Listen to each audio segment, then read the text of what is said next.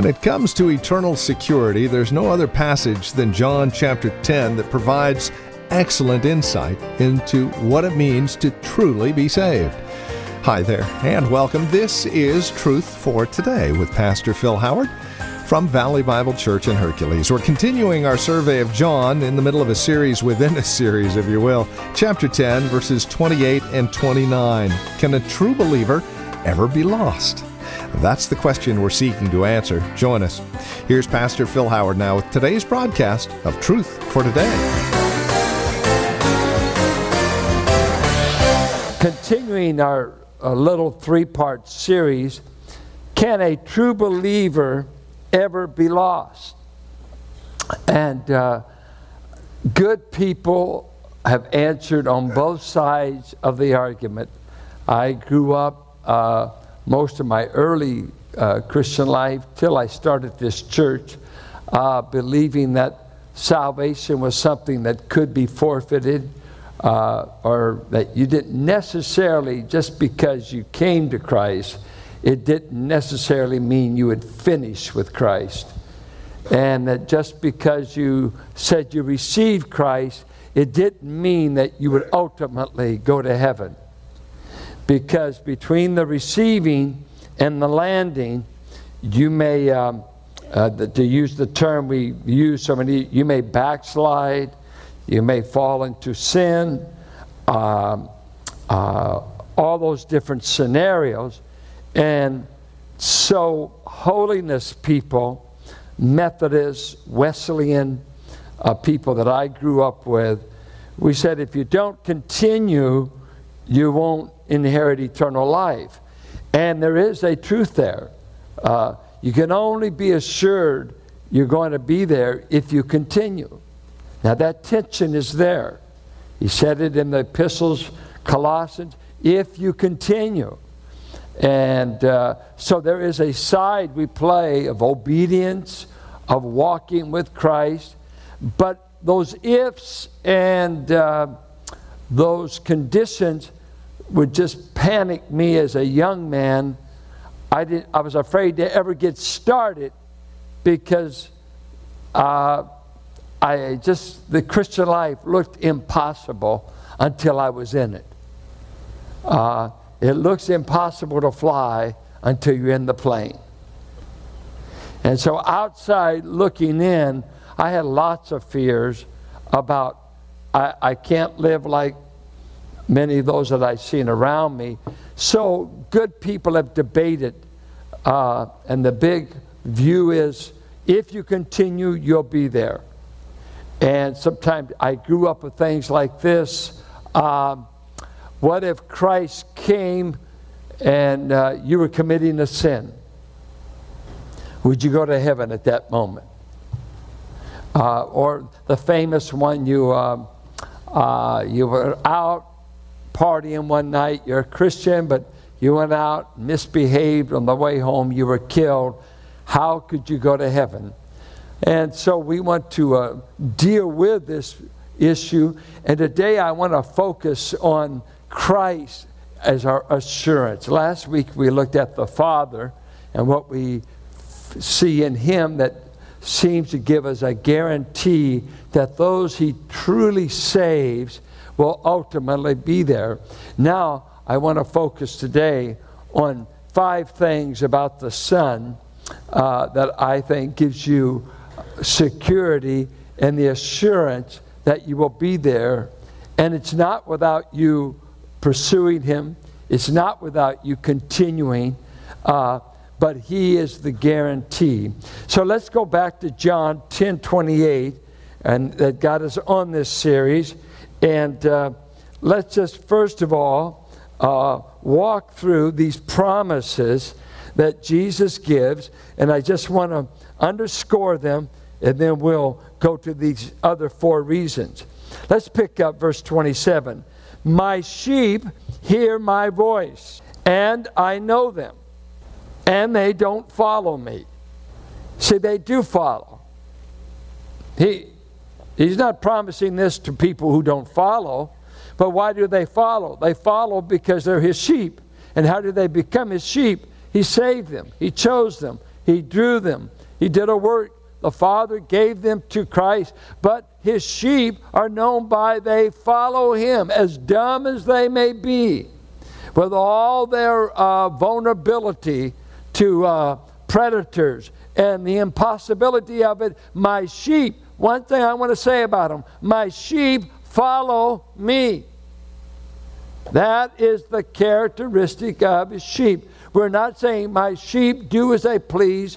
My sheep follow 10 other voices. My sheep never follow me, but they're my sheep. No, my sheep hear my voice. They follow me. Do you see that?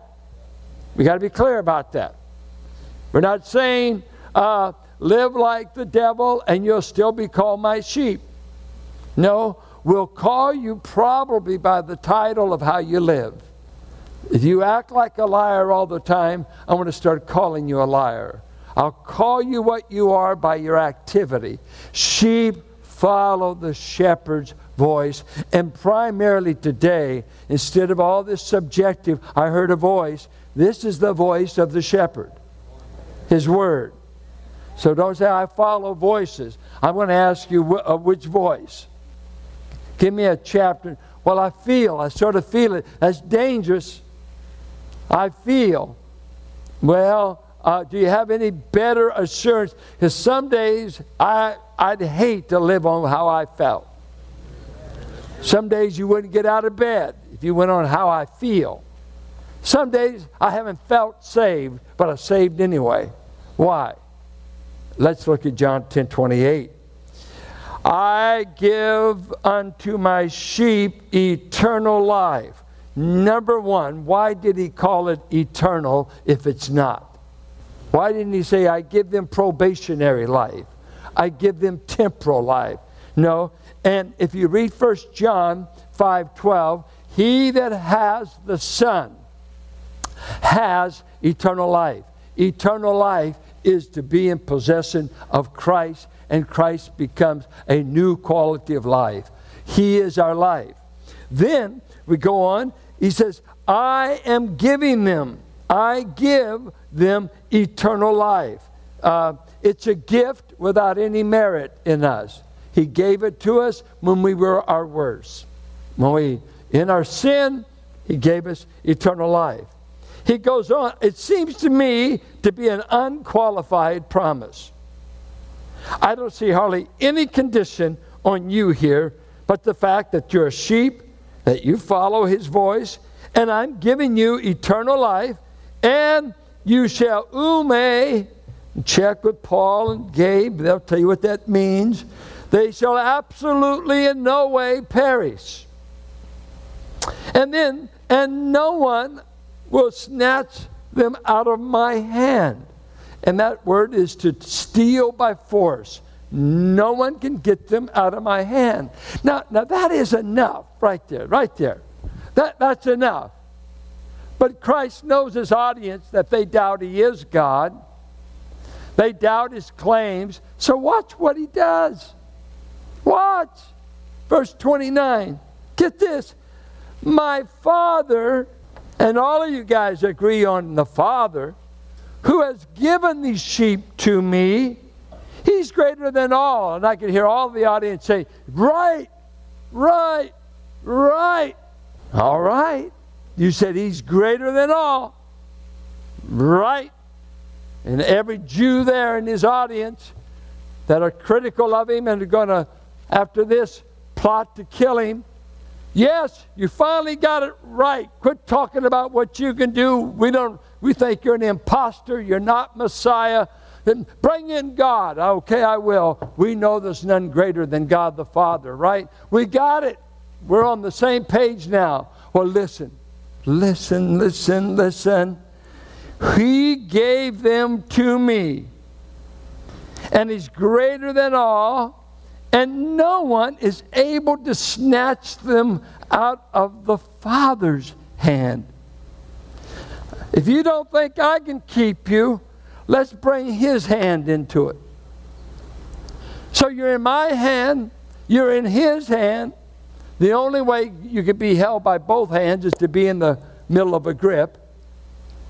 And he said, You know, no one's greater than the Father. So, what do we hear in Romans 8? No created thing is able to separate you from the love of God that's in Christ Jesus. So, just with this blanket promise, it would sure make you inclined to think, it sounds like this thing is eternal. It sounds like God can keep me. Uh, am I making this up? And Calvin hasn't been born, folks. Don't tell me is this is Calvin. No, Calvin hadn't even burped yet. This is way back. A lot of you don't even know who Calvin is. Bless your heart. What's he got to do with it? Because Calvinists are known as people that believe your salvation is forever. And Jacob Arminius debated that and said, you can lose it. So here we go. So just on that alone, I think I could go to the bank and say, that's why I say I'm secure forever. Got any problem? Oh, but I get myself out. Well, how did you get in? How did you get in his hand? I thought the Father drew you. I thought the Father gave you to the Son. I thought the Father saved you. None of my kids got born without my help. This is Family Living 101, honey. If you don't know what that means, see me in the office. It takes two, Annie and me, and a baby make three. Honey, my daughters didn't get here because they decided to be born. They got here because Carolyn and I prayed for children. And I think that's the last time we got to get. No. Let's see. After we prayed and got that, said, Lord, can't you do better? No. But children don't have an active part in being born. They are born. And we are born from above. God is my Father. Jesus is my elder brother. The Holy Spirit oversaw and created life in us. So I got in the family with no merit, with no power. He did it all. And now we say, oh, by the way, you can jump out. You know, it'd be like saying, and I think I mentioned last week, hey, how are your kids? I don't know. We lose one a week.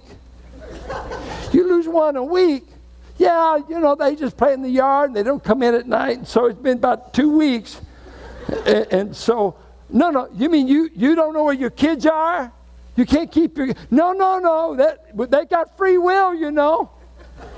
They got free will. We just let them express themselves. They're out there. And imagine a shepherd. Oh, yeah, that one little sheep always, he is a real self starter and he's discovering himself in another pasture land. Friend, the shepherd makes it his business to know where that sheep is. Free will, baloney. I'm in a family. I'm going to tell you, Earl Howard knew where we were. She didn't have much in this world, but she had seven children, and she knew where the ones were that were alive. And you couldn't talk about her husband or her kids, even if we did black that kid's eye. We were immaculately conceived.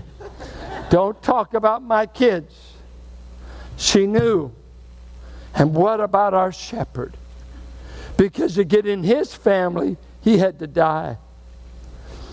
The great landmark of why we're secure are number one, after promises, number one, the death of Christ is the basis of my security. Why did Jesus die? Jesus Christ died for our sins, huper, for the benefit of those he died for. He died for our sins. He was buried and he was raised from the dead on the third day. And then he was seen of above 500 witnesses, the majority of whom still live today at the time Paul wrote. 1 Peter 2 24. He himself bore our sins.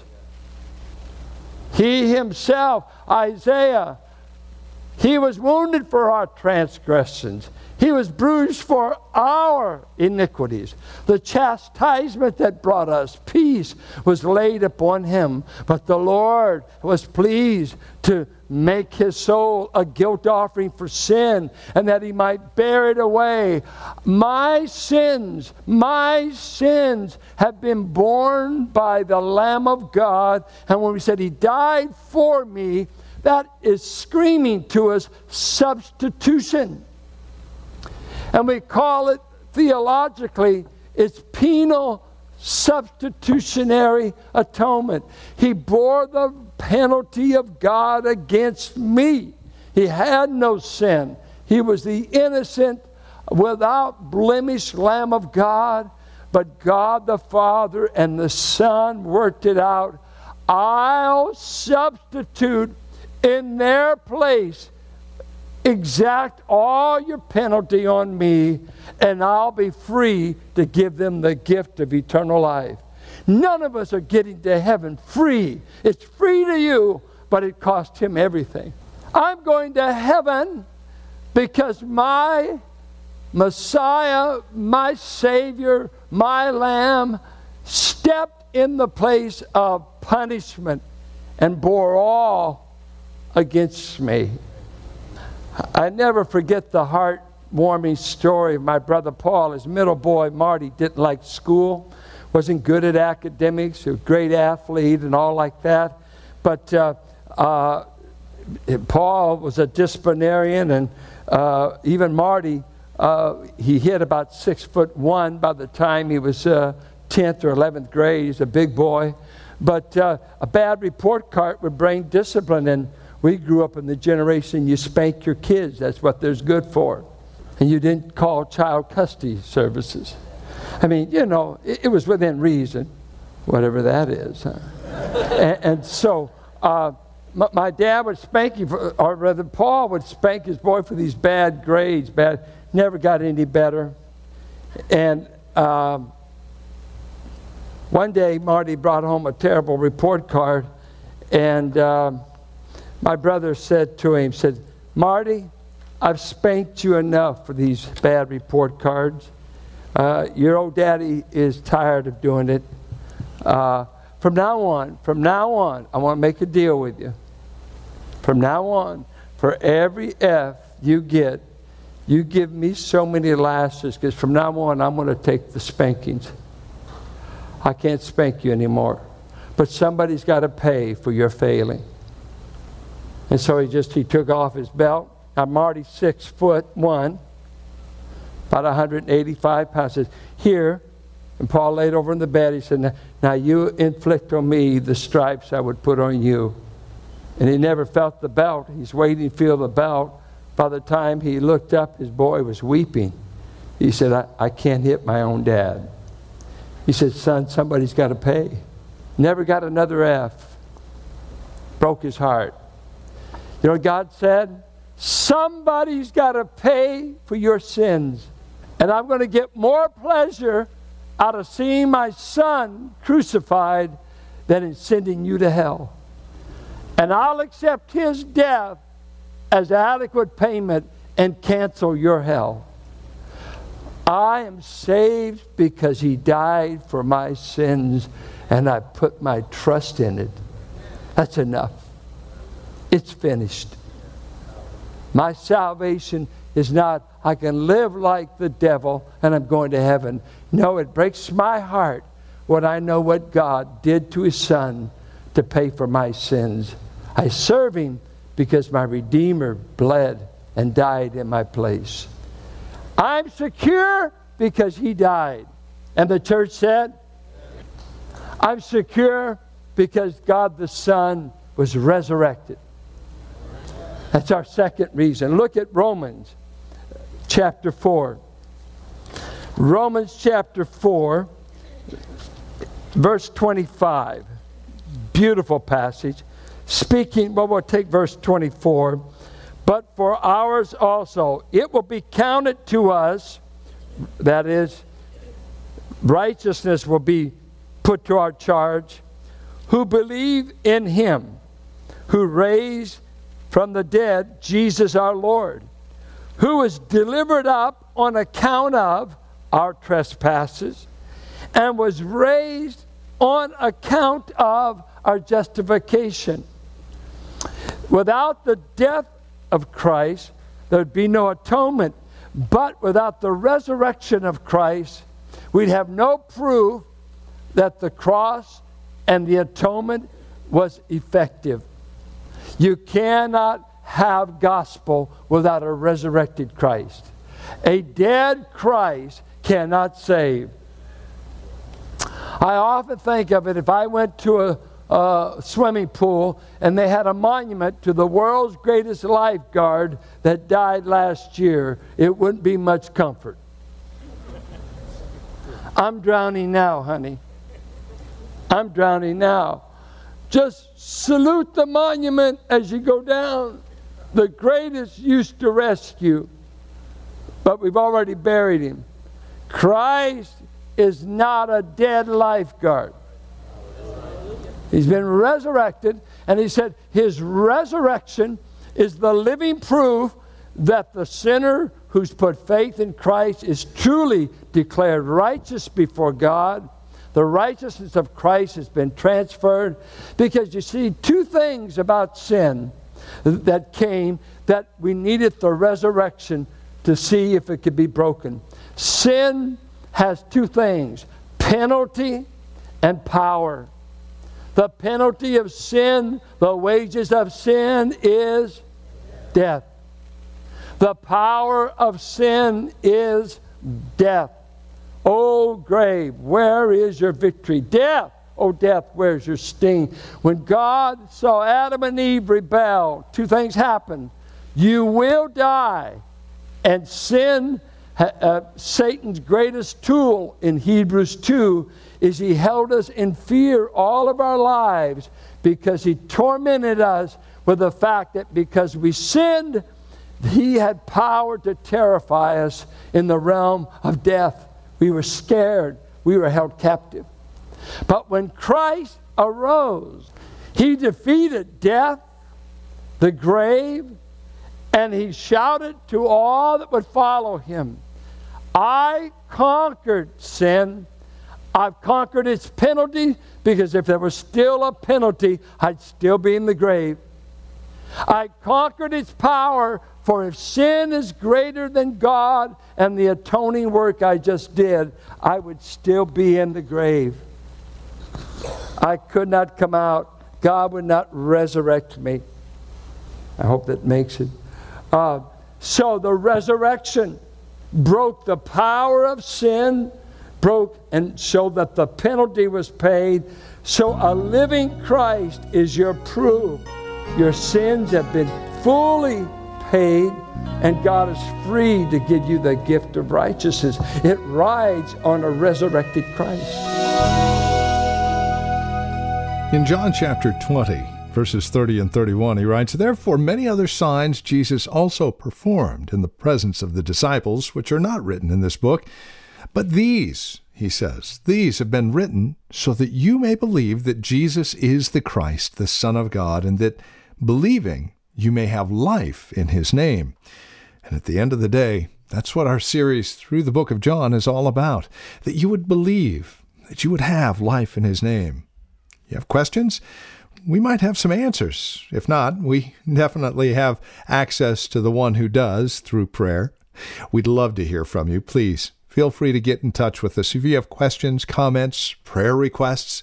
Maybe you'd like to listen to today's program again or obtain the entire series, well, feel free to get a hold of us at 855 833 9864. Again, that's a toll free call, 855 833 9864. Otherwise, you can visit our website, valleybible.org.